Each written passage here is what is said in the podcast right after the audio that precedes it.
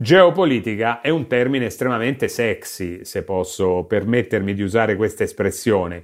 È un termine sintetico, c'è quel geo che rinvia alla terra, che rinvia alla geografia, che rinvia alla globalità, che rinvia alla globalizzazione e c'è naturalmente quel politica che attaccato al geo ti fa capire che stiamo parlando di una politica globale, di una politica globalizzata, della politica internazionale. L'anno appena trascorso, soprattutto grazie alla guerra in Ucraina, è stato l'anno della geopolitica. Sono nate nuove riviste, progetti editoriali, inserti dati in regalo con i quotidiani e soprattutto in televisione, sui giornali e nei talk show si è parlato continuamente, abbondantemente di geopolitica. Soprattutto in Italia, la geopolitica ha avuto un successo fenomenale. Ma fermiamoci un momento perché, secondo me, attorno alla geopolitica ci sono dei fraintendimenti che sarebbe meglio risolvere. Per esempio, sapete dirmi che cos'è la geopolitica? Beh, direte voi, facile, è quella cosa che la guerra, la Russia, le grandi potenze, la Cina, gli scenari mondiali. E poi Globo non è un podcast di geopolitica. Ehm, no. Il problema è che si è diffusa l'idea che la geopolitica sia un sinonimo di politica internazionale e che quando parliamo di geopolitica Parliamo in generale di quello che succede nel mondo, delle relazioni fra gli stati. Non è così. La geopolitica si presenta come una cosa molto ampia e generale, quando invece è una cosa stretta e specifica. Soprattutto in Italia è passata l'idea che la geopolitica sia neutra e che sia l'unico modo per occuparsi delle questioni di politica internazionale e che quindi, quando parliamo di guerra, quando parliamo di rapporti fra gli stati, quando parliamo di diplomazia, stiamo automaticamente anche parlando di geopolitica. La geopolitica, in realtà, è una disciplina molto specifica, con delle particolarità e delle caratteristiche, ed è ben lontana dall'essere un modo neutro di raccontare le cose del mondo. Anzi, è proprio il contrario. La geopolitica è un sistema di analisi e di racconto relativamente poco usato dagli esperti di questioni internazionali e che molto spesso viene visto con dubbio e con sospetto, perché ha enormi limitazioni ed enormi problemi. Queste limitazioni e questi problemi li abbiamo visti nell'ultimo anno di guerra. Se vi siete chiesti perché nei talk show certi esperti sembrano parlare di politica internazionale come se stessero giocando a risico, la colpa è della geopolitica. Se vi siete chiesti perché, quando si parla di guerra in Ucraina, se ne parla spesso con il cinismo e le certezze inamovibili di chi sta commentando una partita a scacchi senza pensare che di mezzo ci sono persone e vite umane, ma pensando solo alle grandi potenze e alle mosse strategiche, anche qui una buona parte del problema sta nella geopolitica. Tutto questo parliamo con Luciano Bozzo, politologo e docente di relazioni internazionali alla Scuola di Scienze Politiche Cesare Alfieri dell'Università di Firenze. Perché per capire davvero di cosa parliamo quando parliamo di politica internazionale, è bene imparare a riconoscere la geopolitica e capire che non solo non è l'unico modo per parlare delle cose del mondo, probabilmente è anche uno dei peggiori. Questo è Globo è un podcast del Post con un'intervista a settimana sulle cose del mondo. E io sono Eugenio Cao.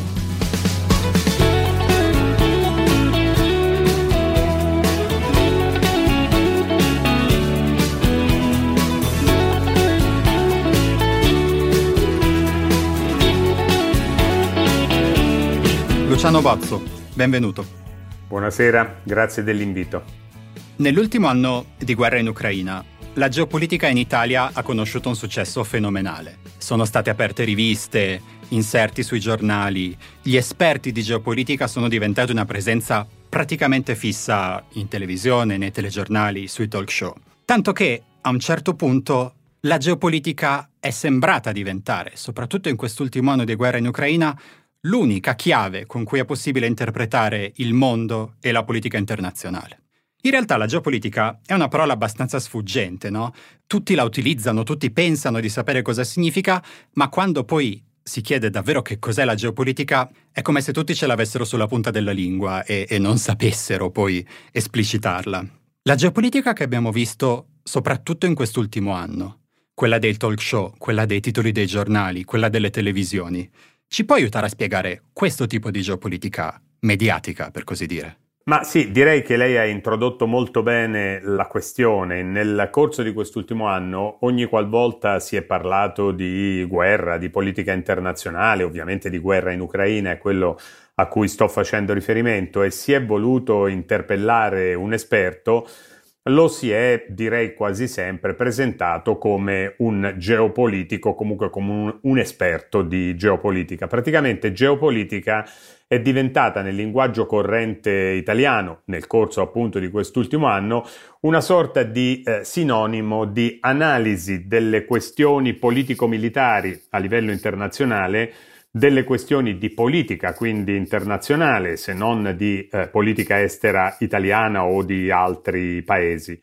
In Italia ha avuto particolarmente eh, successo il termine geopolitica con il quale si etichettano ormai, ripeto, buona parte delle analisi e degli analisti, definendoli appunto esperti di geopolitica, che vengono interpellati per, per esempio, eh, avere dei giudizi, per avere appunto delle analisi su quanto sta accadendo oggi nella guerra in Ucraina, sul comportamento di grandi attori internazionali quali la Cina, quali la Federazione Russa, gli Stati Uniti, la Nato, intesa come grande alleanza militare, via discorrendo. Si tratta di un, di un equivoco, di una semplificazione. Però intanto vorrei chiederle se ci può fare una brevissima, sintetica storia della geopolitica come disciplina, nel senso che probabilmente molte persone pensano che la geopolitica sia un neologismo, che sia nata da poco, da qualche anno, da qualche decennio. In realtà la geopolitica ha una storia molto lunga e anche molto interessante, inizia a metà dell'Ottocento se non sbaglio, e poi ha, una, ha un proseguimento che è piuttosto oscuro in realtà. Sinteticamente ce lo può raccontare? Ma sì, la nascita della geopolitica in quanto disciplina, poi destinata a diventare una vera e propria disciplina accademica, data appunto alla seconda metà dell'Ottocento, in particolare poi questa disciplina si sviluppa nell'ultimo quarto, nella fase conclusiva dell'Ottocento e a cavallo tra l'Ottocento e l'inizio del Novecento, quindi quel primo fatidico decennio o coppia di decenni che poi porteranno, sfoceranno nella prima guerra mondiale. La geopolitica ha dei precedenti, ha dei precursori e ha un'origine che si collega, secondo me, a due fatti, a due elementi. Naturalmente lo studio della geografia, lo studio della geografia che poi si traduce nelle opere di un autore tedesco, il Ratzel, in studio della geografia politica, e però anche l'utilizzazione della geografia in particolare della cartografia, quindi della rappresentazione bidimensionale del mondo a fini militari, a fini eh, strategici. Non è un caso che spesso si citi una frase attribuita a Napoleone Bonaparte, il quale a quanto pare ha avuto modo, ebbe modo di affermare datemi la carta geografica di una nazione, di uno Stato, e io vi saprò dire qual è la sua politica estera. In questa frase, pronunciata tra l'altro da un grande condottiero militare, sta in qualche modo l'origine mh, mm, prima della geopolitica, cioè l'idea che innanzitutto la configurazione geografica, ma non soltanto la configurazione geografica, tutto ciò che si associa alla configurazione eh, geografica, la distribuzione della popolazione, le risorse naturali, lo sviluppo, il eh, grado, il tasso di sviluppo economico e via discorrendo di un certo attore Stato nazionale, ne condizioni poi profondamente il comportamento sulla scena internazionale. Ma c'è un'altra radice, lo sviluppo del movimento romantico e quindi del movimento nazionalistico, soprattutto in Germania, nei primi decenni dell'Ottocento. L'autore che introduce questo termine geopolitica in realtà è un autore svedese, si chiama Gellen, eh, quindi un autore del nord Europa, così come Ratzel, Friedrich Ratzel era nord europeo, era tedesco e quando Gellen crea, introduce il termine di geopolitica ha un'idea molto chiara di ciò che la geopolitica dovrebbe essere, deve essere, cioè una disciplina che guarda agli stati, alla nascita, alla crescita, allo sviluppo ed eventualmente anche al declino e al collasso di queste particolari unità politiche come se gli stati fossero degli organismi viventi. Quindi c'è anche un'influenza evidentemente di natura darwiniana, c'è il darwinismo sociale che pesa su questo ulteriore sviluppo e che porta appunto poi a concepire le interazioni tra stati come se fossero interazioni tra specie o all'interno di una stessa specie nel mondo animale. Gli stati sono degli organismi viventi e questi organismi viventi, come tutti gli organismi viventi, hanno bisogno di uno spazio vitale, perché senza un sufficiente spazio vitale non possono espandersi. Poi a un certo punto la geopolitica, che ha questa nascita ottocentesca legata al militarismo, al nazionalismo, alla riscoperta della geografia, conosce un periodo un po' più, anzi, decisamente più buio, quando viene sotto molti punti di vista associata ai regimi nazisti e fascisti del Novecento. Ce la può raccontare molto sinteticamente. L'idea tipica di tutta la stessa teoria geopolitica dello spazio vitale, l'idea della competizione in qualche modo per la sopravvivenza, in cui dovrebbe prevalere il più forte, tutto questo corredo teorico finisce poi con l'influenzare fortemente il nazismo tramite Hitler. Hitler negli anni di prigionia, dopo il fallito colpo di Stato del 24, scrive il Mein Kampf, come è noto, no? la mia battaglia, per tradurre il titolo nella nostra lingua.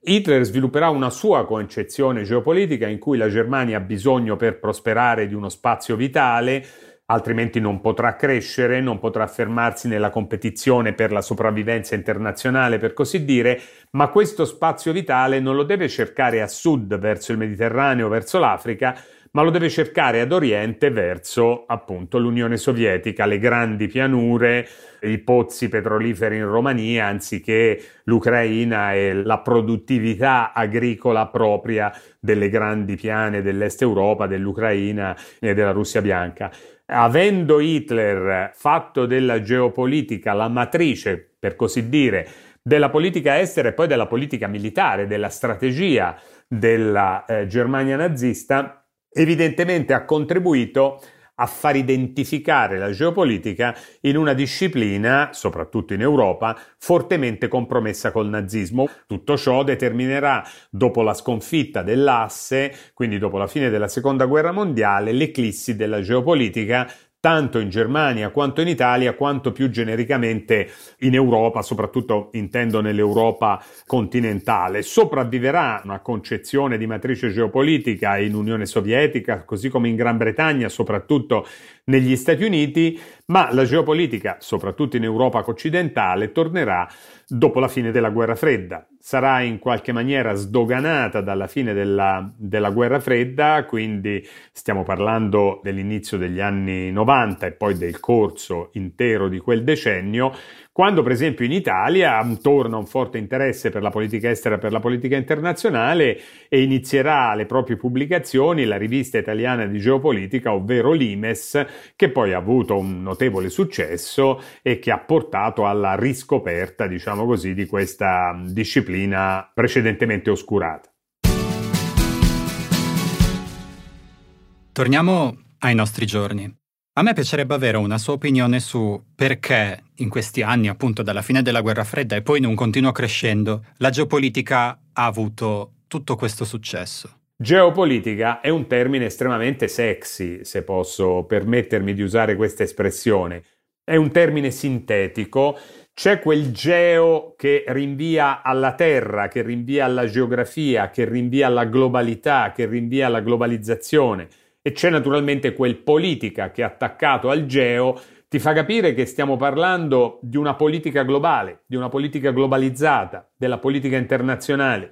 Geopolitica è un termine unico. Una cosa è se io dico geopolitica, altra cosa è se dico teoria della politica internazionale pesante, genera sospetti come teoria, perché si può fare una teoria di politica internazionale non è chiaro e non è sufficientemente efficace nemmeno relazioni internazionali. Non parliamo di diritto internazionale, lì entriamo nel novero degli studi giuridici, eccetera. Potrei fare molti altri Esempi. Geopolitica è termine unico, è termine efficace, è termine netto, è termine relativamente eh, breve. Con la geopolitica dà una rappresentazione del mondo e anche della politica internazionale, se vogliamo schematica, eh, ma molto efficace, molto grafica, d'effetto, d'impatto e questo credo che abbia contribuito. Dopodiché, naturalmente, ha contribuito alla sua popolarizzazione. Io penso di poter dire che, soprattutto facendo riferimento all'Italia, la geopolitica è diventata un fenomeno pop. Cioè c'è una geopolitica pop eh, di ampia diffusione che sta a fianco, sotto, sopra, non spetta a me a dirlo, a degli studi geopolitici, come dire, più seri, più fondati su quella che è la tradizione della geopolitica, di natura più accademica, riservati probabilmente a un'elite, ma a fianco di questi studi, al contrario di quello che accade per altre discipline accademiche, c'è poi questa geopolitica pop e questo è ciò che ne ha determinato poi il successo a livello per esempio di mezzi di comunicazione di massa, quelli più nuovi, quelli più vecchi, la stampa, la televisione, i social e via discorrendo. Parliamo appunto di questa geopolitica pop. Un altro dei problemi molto noti della geopolitica è il cosiddetto determinismo, cioè il fatto che soprattutto tutta una serie di caratteristiche geografiche determinano, indirizzano in maniera quasi inevitabile il comportamento soprattutto degli stati. L'idea secondo cui le cose succedono così perché non potrebbero succedere altrimenti. C'è un elemento molto immediato in tutto questo, no? uno guarda la cartina, vede l'Italia, vede che è una penisola praticamente quasi tutta circondata dal mare, dice, beh, l'Italia ovviamente sarà una potenza marittima. E non può che andare così, perché l'Italia deve essere una potenza marittima, per forza, non può andare altrimenti. Questa cosa c'era molto nella vecchia geopolitica, quella ottocentesca, ma è un po' rimasta, anche nella geopolitica attuale e soprattutto nella geopolitica pop, tanto che lo stiamo vedendo in questi, in questi mesi, gli esperti di geopolitica sono molto propensi a, dare, a fare previsioni molto sicure, molto nette, che poi spesso vengono anche smentite. Guardi, lei ha toccato un punto fondamentale. Eh, nei miei studi universitari e anche post universitari ho avuto la fortuna di incontrare qualche grande maestro, alcuni grandi intellettuali e spesso sono stato messo in guardia, fortunatamente, nei confronti degli approcci cosiddetti monisti. Monista è un approccio che riconduce la spiegazione a un fattore, a una determinante. La geopolitica è spesso un approccio monista, rigidamente monista, perché poi, volente o nolente, riconduce, se non tutto, molto, alla geografia, per quanto geografia politica, non soltanto geografia fisica, ma tutto ciò che ha a che fare con la configurazione del territorio. Ora però, configurazione del territorio intesa in senso lato, come il territorio è fatto e cosa c'è sul territorio o sotto il territorio. Ora però lei ha fatto un'affermazione che è molto interessante dal mio punto di vista, quando ha detto, beh, oggi i geopolitici ci dicono, ci raccontano, o alcuni geopolitici, che l'Italia è una penisola, è una penisola a più di 8.000 km di coste, eh, praticamente divide il Mediterraneo in due, quello orientale da quello occidentale, è un paese destinato a vivere sul mare, quindi dovrebbe essere una potenza marittima, dovrebbe preoccuparsi soprattutto del suo essere paese mediterraneo, profondamente mediterraneo, è un ponte verso l'Africa. Questa è una maniera di rappresentare l'Italia, la sua politica estera e le sue esigenze di politica estera e di sicurezza. Io però faccio notare una cosa, l'Italia non è solo questo.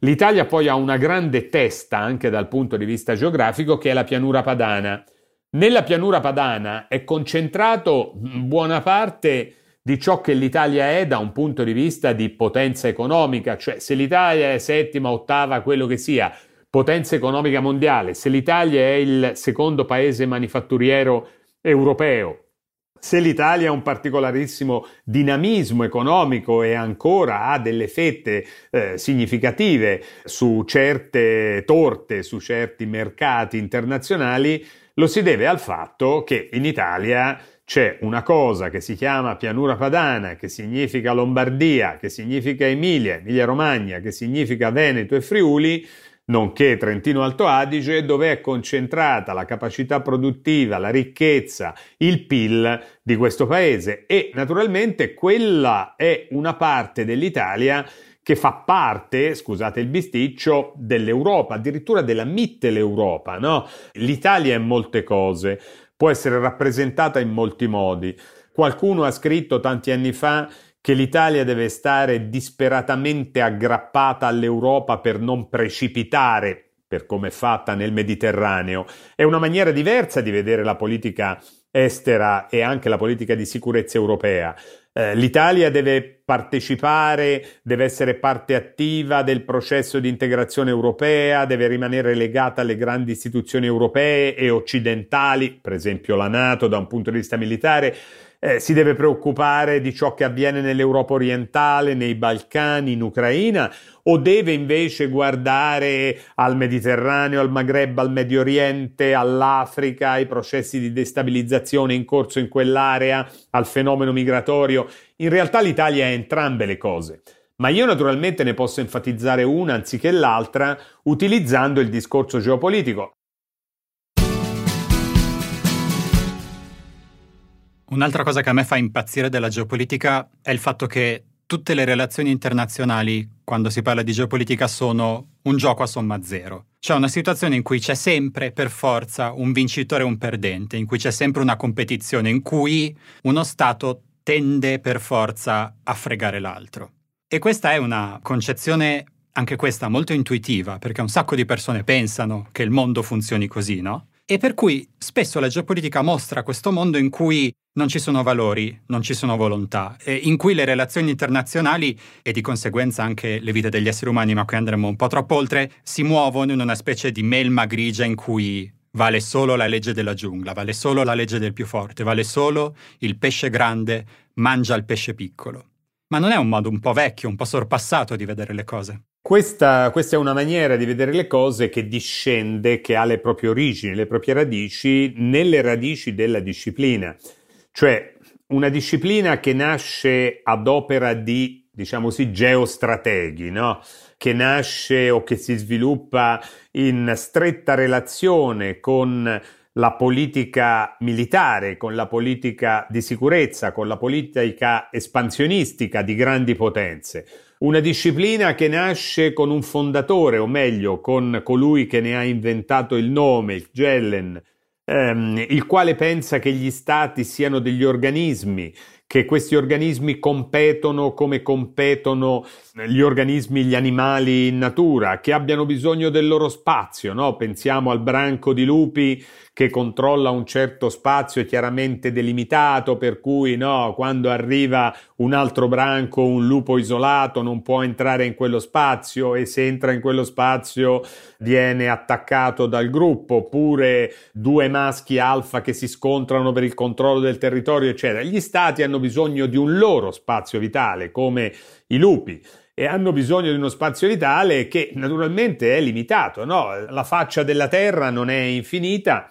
e eh, gli stati, questi organismi viventi, lo ripeto per la terza o la quarta volta e me ne scuso, eh. debbono eh, avere spazio sufficiente. Quindi c'è questa no, proiezione che però appunto assume spesso nella descrizione tipica della geopolitica la configurazione di lotta, mm, di lotta, di confronto che spesso viene visto, lei ha ragione, come un confronto, come un gioco a somma zero. Il gioco a somma zero è quel gioco in cui c'è un vincitore che si prende tutta la posta, come a poker, e c'è lo sconfitto che invece perde per intero tutta la posta.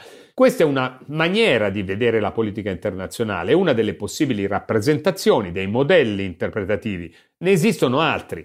Se uno pensa a queste tre matrici della geopolitica, la matrice militare geostrategica, la matrice nazionalista e la matrice darwiniana del darwinismo sociale, è chiaro che si comprende il perché oggi la geopolitica rappresenta, come dire, tutta la politica internazionale in una certa veste, in una certa chiave, in maniera spesso anche molto ingenua, molto acritica, nella sua versione pop, eh, ben inteso. Poi ci sono dei geopolitici seri ci sono anche in Italia che producono analisi di tutto, di tutto rispetto. Qui stiamo parlando soprattutto della geopolitica pop o di quello che viene ritenuto geopolitica e geopolitica non è. Proviamo appunto a mettere a terra alcune delle cose che dice la geopolitica sulla guerra in Ucraina, che è, diciamo, il, il momento in cui la geopolitica ha conosciuto, sta conoscendo il suo massimo splendore. Una delle teorie, diciamo così, geopolitiche più note a proposito dell'Ucraina è quella della famosa espansione della Nato. Cioè l'idea che, poiché alcuni paesi che 30 anni fa facevano parte dell'Unione Sovietica, nel corso del tempo sono entrati nella Nato, era inevitabile, appunto il determinismo, che la Russia attaccasse perché si sentiva minacciata nella sua sfera di influenza, appunto no, come i branchi di lupi. A parte che a me piacerebbe sapere che cos'è una sfera di influenza, questo termine che viene citato in continuazione senza mai spiegarlo davvero, ma poi c'è ovviamente del vero, c'è del ragionevole in questo ragionamento, ma è evidentemente un ragionamento eccezionalmente parziale, che non tiene conto dei popoli, che non tiene conto delle volontà, che non tiene conto delle leadership. Lei cosa ne pensa? È assolutamente un ragionamento parziale, un ragionamento semplificante, un ragionamento in cui ci sono due attori, perché in sostanza gli attori sono due, ovvero da un lato la Federazione russa e quindi Putin, dall'altro lato gli Stati Uniti e quindi oggi Biden, due attori che giocano una grande partita di cui l'Ucraina è soltanto una parte e eh, le spiegazioni, una volta semplificato il discorso in questi termini, sono due e sono opposte.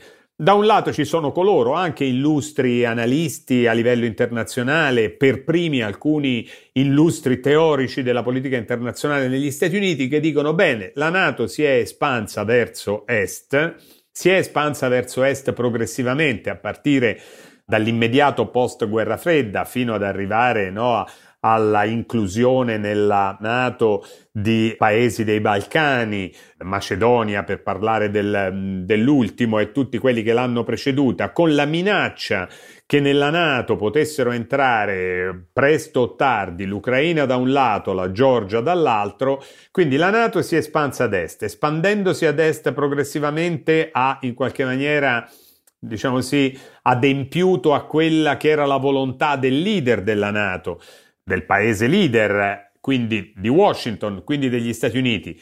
Così facendo si è avvicinata pericolosissimamente alle frontiere della Federazione russa, ha messo in discussione la sua sfera di influenza, così facendo ha creato una minaccia vitale agli interessi essenziali della sicurezza russa e la Russia ha reagito. Ma prima di parlare di questo Parliamo della ipotesi contraria. L'ipotesi contraria qual è? La rappresentazione contraria più che ipotesi? No, la guerra in Ucraina non è frutto di questo, è frutto dell'espansionismo in realtà ehm, russo, putiniano, della volontà di ricostituire almeno in parte ciò che era stata l'Unione Sovietica, quindi di porre rimedio a quella catastrofe geopolitica, come l'ha definita Putin parlando della fine della guerra fredda, dove lui però intende la fine dell'Unione Sovietica, la dissoluzione dell'Unione Sovietica e della sua sfera di influenza nell'Europa orientale, non solo nell'Europa orientale, nel Caucaso e anche in, in Asia centrale in certa misura. Due visioni uguali e contrarie, contrapposte. Che cosa manca in questa rappresentazione? Manca tragicamente l'insieme degli altri attori e degli altri interessi. Cioè, una cosa di cui non si vuol prendere atto è che dopo la fine della guerra fredda, un numero non irrilevante di paesi i paesi baltici, primi eh, sulla scena da un certo punto di vista, la Polonia, alcuni paesi della, dell'Europa mm, orientale, i paesi in Caucaso che nascono dopo la dissoluzione della, dell'Unione Sovietica, ma in particolare la Georgia, questi paesi si sentono improvvisamente liberati da quello che era stato o il dominio diretto in quanto ex paesi facenti parte dell'Unione sovietica di Mosca oppure soggetti a un dominio di Mosca non diretto, cioè non il controllo territoriale, ma in quanto facenti parte della sfera di dominio, della sfera di influenza ehm, sovietica, il caso per esempio della, della Polonia o della Cecoslovacchia prima della, della, sua divisione in Repubblica Ceca e in Slovacchia. Bene, questi paesi hanno immediatamente una volontà e una percezione. La volontà qual è? Nel caso dei paesi europei, ben inteso, quella di rientrare in Europa, di diventare parte integrante di ciò che sono stati a lungo, per secoli nella loro storia, parte integrante della famiglia europea, di entrare a far parte dell'Unione Europea, ma parallelamente di entrare a far parte della Nato. Perché? Perché c'è una percezione. Qual è la percezione? Una percezione di minaccia. Cioè, ma come si fa a non pensare che per i polacchi negli anni 90 per i cecoslovacchi prima della divisione del paese, per i popoli baltici, quindi gli estoni, i lituani, i lettoni. Come si fa a non pensare che questi popoli, che questi stati nazionali, che le loro leadership, ma anche che i loro intellettuali più europeisti, più democratici, non percepissero la federazione russa come una, non dico una reale immediata minaccia, ma come una potenziale minaccia siamo stati sotto il gioco dell'Unione Sovietica per 40 anni, abbiamo capito cos'è un totalitarismo e che cosa implica dal punto di vista del dominio, dal punto di vista della libertà personale, punto, da molti punti di vista. Non vogliamo ripetere quell'esperienza. D'altra parte, a conferma di questa tesi, dico un'ultima cosa.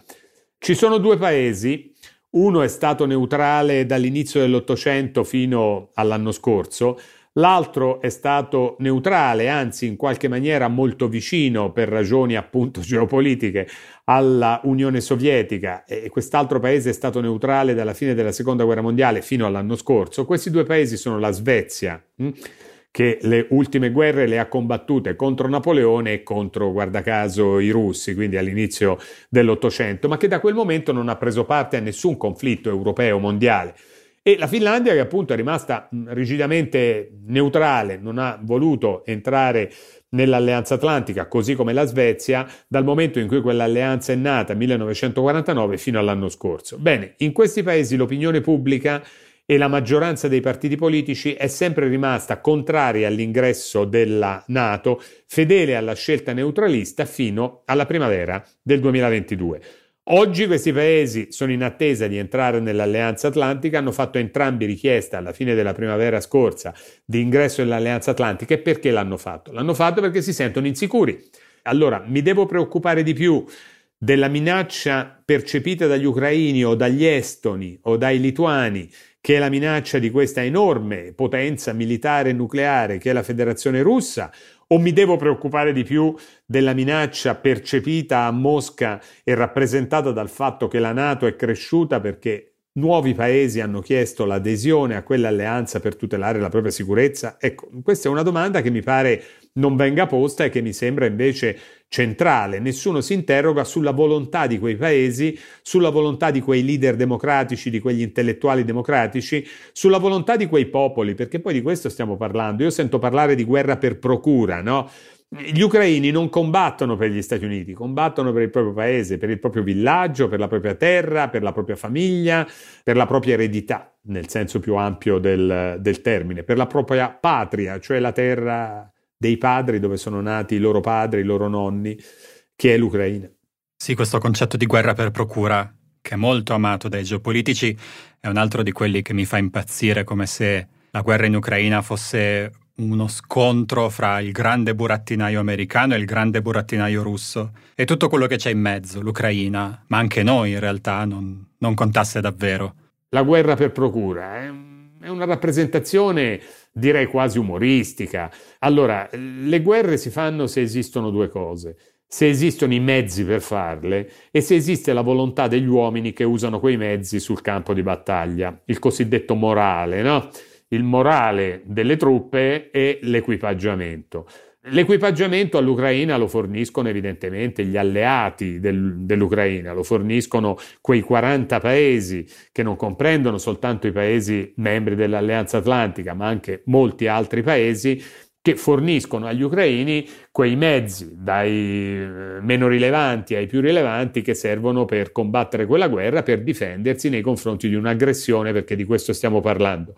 Ma i mezzi da soli non consentono di vincere le guerre.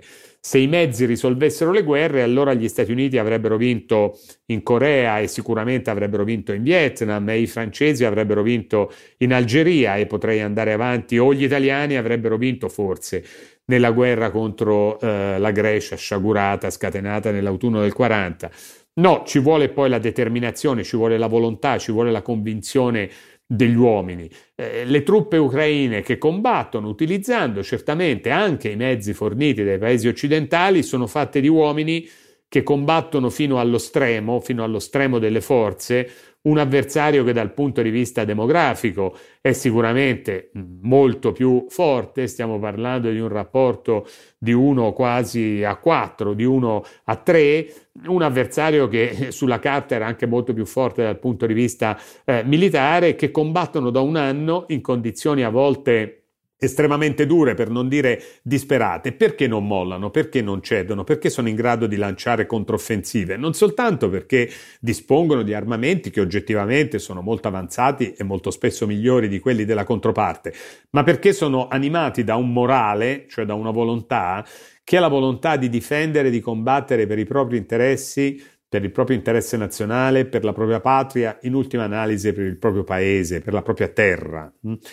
E, questa non è guerra per procura, questa è una guerra in cui c'è un piccolo paese, relativamente piccolo, sicuramente non piccolo da un punto di vista strettamente geografico, che combatte contro una grande potenza e che naturalmente è sostenuto da aiuti esterni, ma questo è sempre successo nella storia, cioè quando noi parliamo della guerra civile spagnola, non mi sembra che nessuno dipinga la guerra civile spagnola come una guerra per procura to cure, punto e basta. No, c'erano degli spagnoli che combattevano alla disperata per difendere un ideale, per difendere il proprio regime politico, le proprie istituzioni, una certa idea di Spagna e molto spesso anche dalla parte opposta c'erano altri spagnoli che combattevano eh, per ideali molto diversi, per difendere una diversa idea di Spagna eh, e poi c'erano potenze che naturalmente si inserivano in quella guerra, come sempre è avvenuto nelle grandi guerre combattute in ogni epoca, perché volevano giocare il loro ruolo, sostenere il proprio alleato, ma non erano i burattinai che manovravano dall'esterno delle truppe no, che si lasciavano convincere ad andare al macello semplicemente per fare gli interessi altrui. Questo non, è una rappresentazione grottesca e caricaturale delle guerre in generale di questo tipo e della guerra particolare di cui stiamo parlando, quella in Ucraina.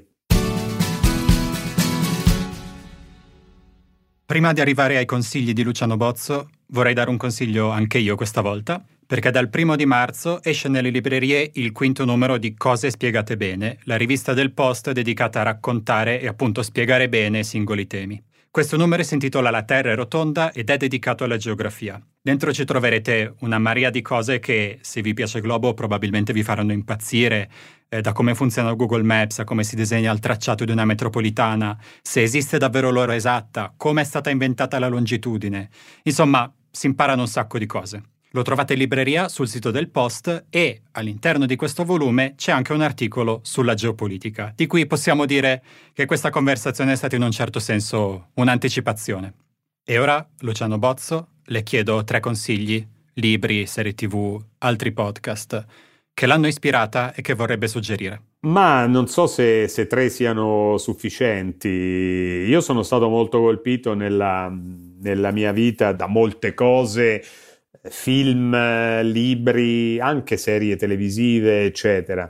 Ne ricordo alcuni con molto piacere. Mi è capitato recentemente di rivedere uno straordinario film che raccomanderei a tutti perché consente di capire la natura delle cosiddette guerre asimmetriche, dove una grande potenza combatte contro una potenza, un attore di terz'ordine o contro un movimento ehm, di guerriglia. No? Apocalypse Now, lo so che è una citazione facile, però in Apocalypse Now davvero si coglie l'essenza di quello che è il confronto tra una grande potenza che combatte per difendere una plaga estrema della propria sfera di influenza da un lato e dall'altro lato un movimento, anche un movimento di, di guerriglia, i Viet Cong, che combatte per un ideale, per la propria terra, per un ideale giusto, sbagliato, questo non è il punto in, in discussione. Un, un, film straordinario al quale ne associerei un secondo italiano, La battaglia di Algeri,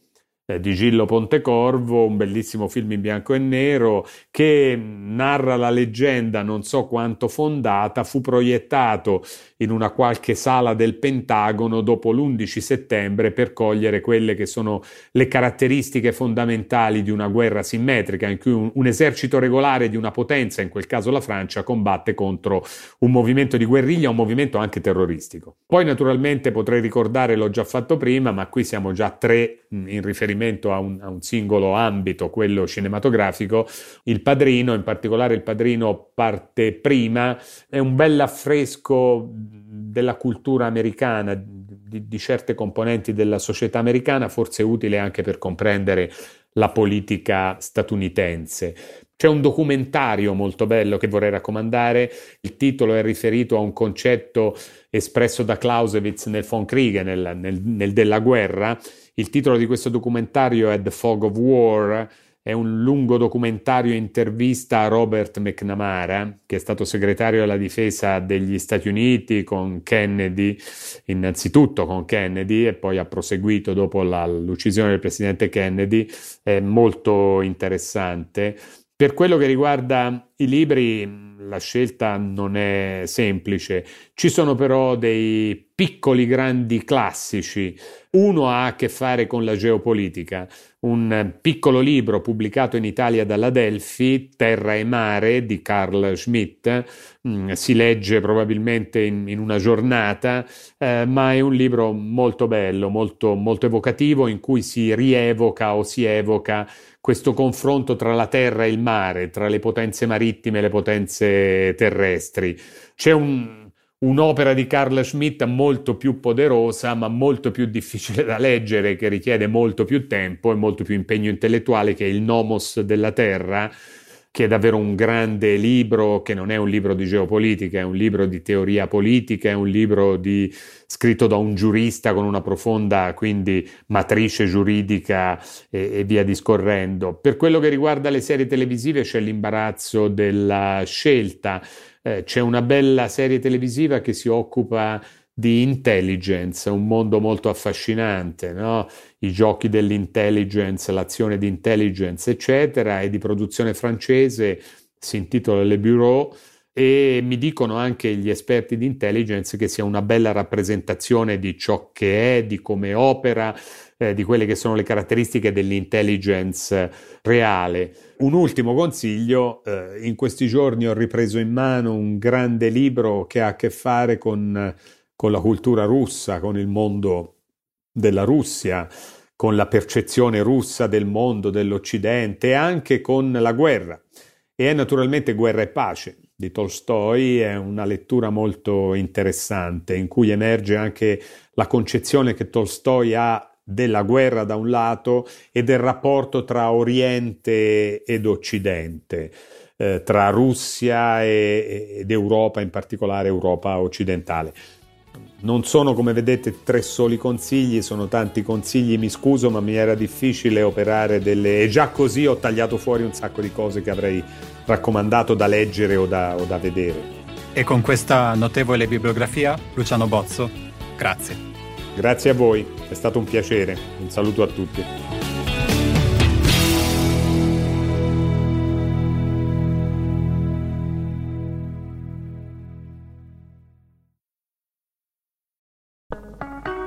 Morning, cioè il podcast che faccio ogni mattina per il post, si potrà ascoltare gratis senza abbonamento dal 10 al 19 maggio. Partiamo dall'inizio. Sono Francesco Costa, sono il vice direttore del post. Ogni mattina da ormai tre anni mi sveglio presto per leggere tutti i giornali e poi raccontarli dentro Morning e non solo. Insieme alle notizie, alle cose più importanti, alle cose da sapere, cerco di raccontarvi da giornalista anche un po' di dietro le quinte dentro Morning, dei giornali, dei meccanismi che fanno l'informazione. Morning è un podcast normalmente rivolto alle persone abbonate al post, ma appunto, siccome compie tre anni, per ascoltarlo dal 10 al 19 maggio basterà semplicemente scaricare l'app del post, che è gratis, registrarsi con un account gratuito anche quello e ascoltare Morning, Morning Weekend, anche l'archivio. Se volete, se siete curiosi, è una buona occasione per provare. Prometto che ascoltando Morning non vi mancheranno poi per tutta la giornata gli argomenti di discussione, prometto anche che non parlo sempre così veloce. A presto!